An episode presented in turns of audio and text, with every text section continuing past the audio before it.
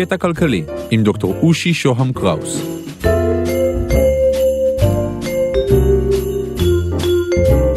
פרק מספר 2 נפרדים מהבלטות על כסף קנס והכלכלן סילביו גזל.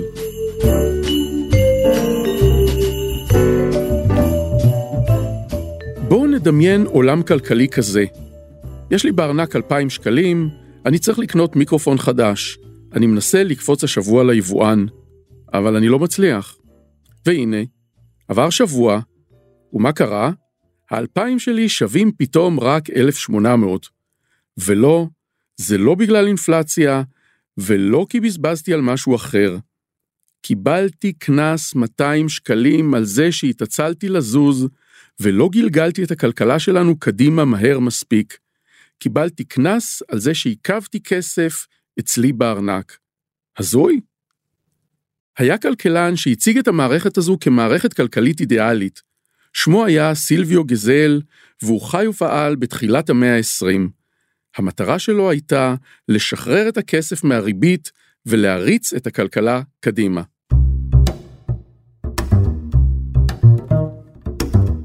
שלום, כאן דוקטור אושי שוהם קראוס. אני דוקטור לפילוסופיה של הכלכלה, ועוסק במיוחד בעתידנות בתחום הפיננסי, בפינטק, wealthtech ו insurtech. לימדתי שנים בבית הספר לכלכלה במכללה למינהל, וכיום אני מלמד בבית הספר ליזמות במרכז הבינתחומי בהרצליה.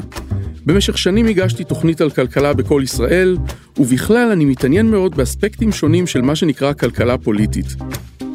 בפודקאסט הזה אני רוצה להציג את הכלכלה מנקודות מבט פחות שגרתיות.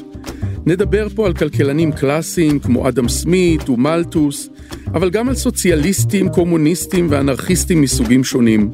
נדבר על וריאציות של הקפיטליזם, ובמיוחד על וריאציות עתידניות שלו. וחוץ מזה נדבר על סוגים שונים של כלכלות, כמו כלכלה ביולוגית וכלכלה אבולוציונית, כלכלה של מערכות מורכבות, כלכלה התנהגותית, ואפילו נקדיש פרקים לכלכלה נאצית. אז בואו נתחיל.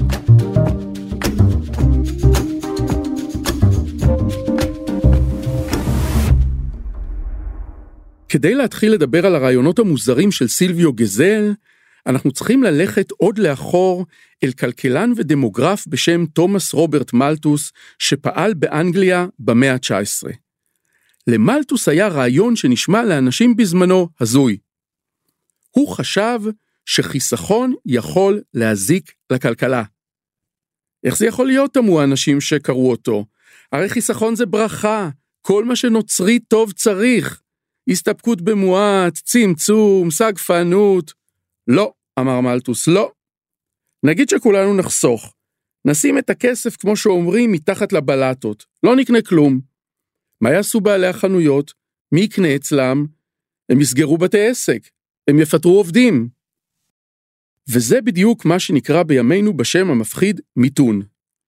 בימינו הדבר הזה נשמע כמעט מובן מאליו, ויש לא מעט ניסיונות להילחם במיתונים מהסוג הזה.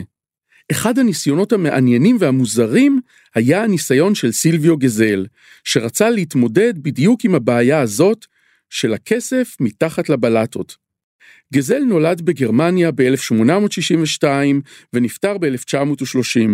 הוא היה סוחר מצליח וייבא סחורות לארגנטינה.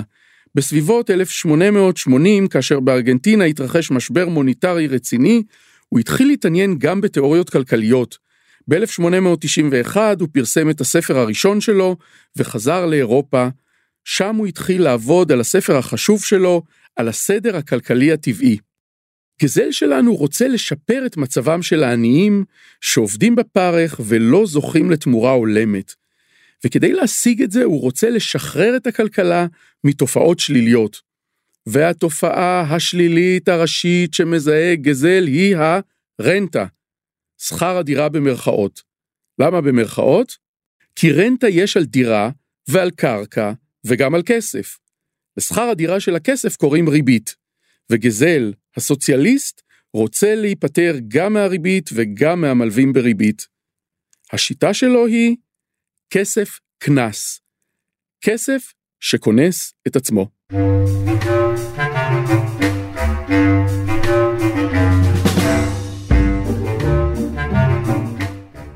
מסתכל על מערכת הכסף של תקופתו, וחושב שכדי שהוא יהיה מוצלח, הוא צריך לענות על כמה תפקודים. אחד, הוא צריך להבטיח את המסחר בסחורות ולא לאפשר מיתונים. שתיים, הוא צריך להאיץ את החליפין. שלוש, הוא צריך להוזיל עד כמה שאפשר את אותם חליפין. האם הכסף של זמנו עונה על הדרישות האלה? לפי גזל, לא.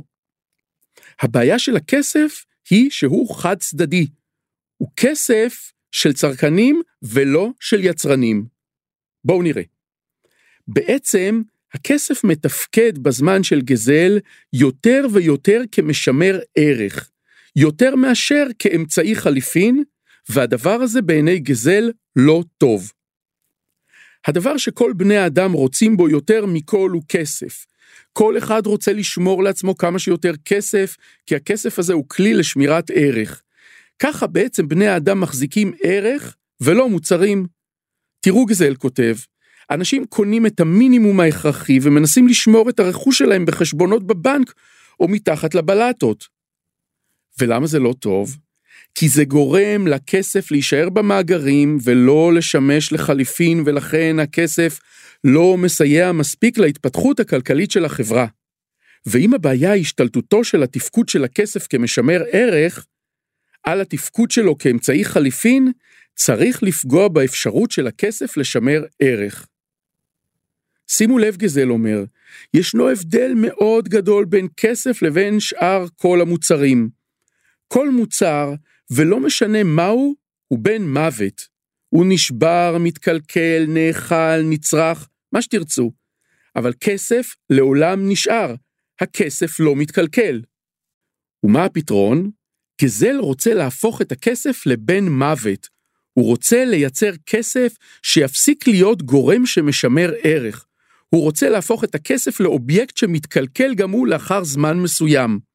וככה, מה שירצו בני אדם לעשות יותר מכל, הוא להיפטר ממנו, ולהחליף אותו בסחורות.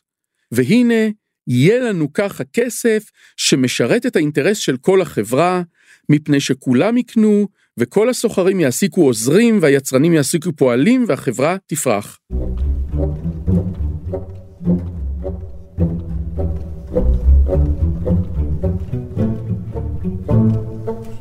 והנה התוכנית של גזל. נשנה, הוא אומר לנו, את המערכת הפיננסית ונמציא כסף חדש. לכסף הזה יקראו כסף בולים, שכדי לשמור על הערך שלו מדי שבוע, מי שמחזיק אותו יצטרך לקנות בדואר בול ולהדביק אותו על השטר. אם לא תדביק את הבול על השטר, אף אחד לא יקבל את השטר שלך כי הוא לא מעודכן ולא יהיה לו שום ערך. בואו נדגים. נניח שיש לי שטר של 100 שקלים. אם אני מוציא אותו מיד וקונה בו משהו, שווה 100 שקלים. אבל אם אני מחזיק אותו ביד שבוע, הוא מאבד את הערך שלו לגמרי.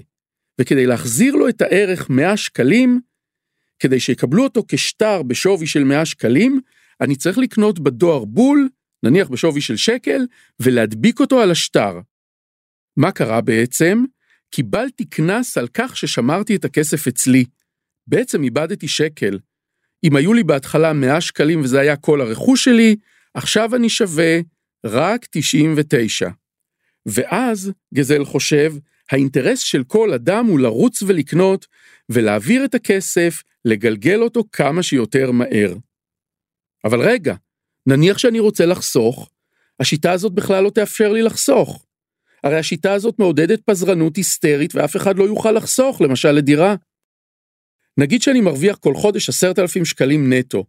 אני מיד טס לבזבז אותם, כי לא כדאי לי לשמור אותם, ולכן אף פעם לא אקנה דירה למשל. תירגעו גזל אומר, זה לא ככה, זה יותר מורכב. בשיטה שלי הוא אומר, אני יכול להפקיד את עשרת אלפי השקלים בבנק על שמי, ואז אני לא סופג את ירידת הערך. עכשיו הבעיה הפכה להיות הבעיה של הבנק. הבנק שהכסף נמצא עכשיו אצלו, הוא זה שמפסיד כל שבוע, אם הוא לא מלווה את הכסף הלאה. ולכן לבנק יש עכשיו אינטרס ברור להלוות את הכסף לסוחרים שרוצים להתפתח ולהשקיע. ככה גם הבנק ייפטר מהר מהכסף ויעביר אותו הלאה. ועכשיו כשהכסף נמצא אצל המשקיע ביד, הוא חייב לטוס ולהיפטר ממנו. לא שווה לו להחזיק אותו אצלו. הוא חייב לרוץ לקנות את הסחורה, והסוחר שממנו קנו חייב לרוץ מיד לבנק ולחסוך, או להשקיע מיד בדברים אחרים. זוכרים את גן חובה? יושבת קבוצה של עשרה ילדים ושומעת מוזיקה קצבית. כל זמן שהמוזיקה מתנגנת, מועברת חבילה מילד לילד. המטרה? לא להיתקע עם החבילה בזמן שהמוזיקה נפסקת. מי שנתקע, נפסל, ולכן האינטרס של כל שחקן הוא להיפטר מהחבילה, וזה בדיוק הכסף של גזל.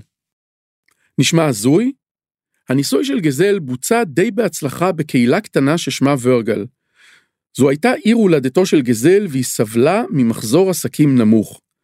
הפתרון הזה הוצע והתקבל על ידי התושבים ששיתפו פעולה והניסוי הצליח. העיר התאוששה. ניסויים אחרים במקומות אחרים בעולם נכשלו. עד כאן להיום. תודה על ההאזנה. תוכלו למצוא אותי ב ushi at ushi.co.il. תוכלו לקרוא לי במסנג'ר של פייסבוק, אושי שוהם קראוס באנגלית, או דוקטור אושי שוהם קראוס בעברית. אני זמין ואשמח לדבר. להתראות.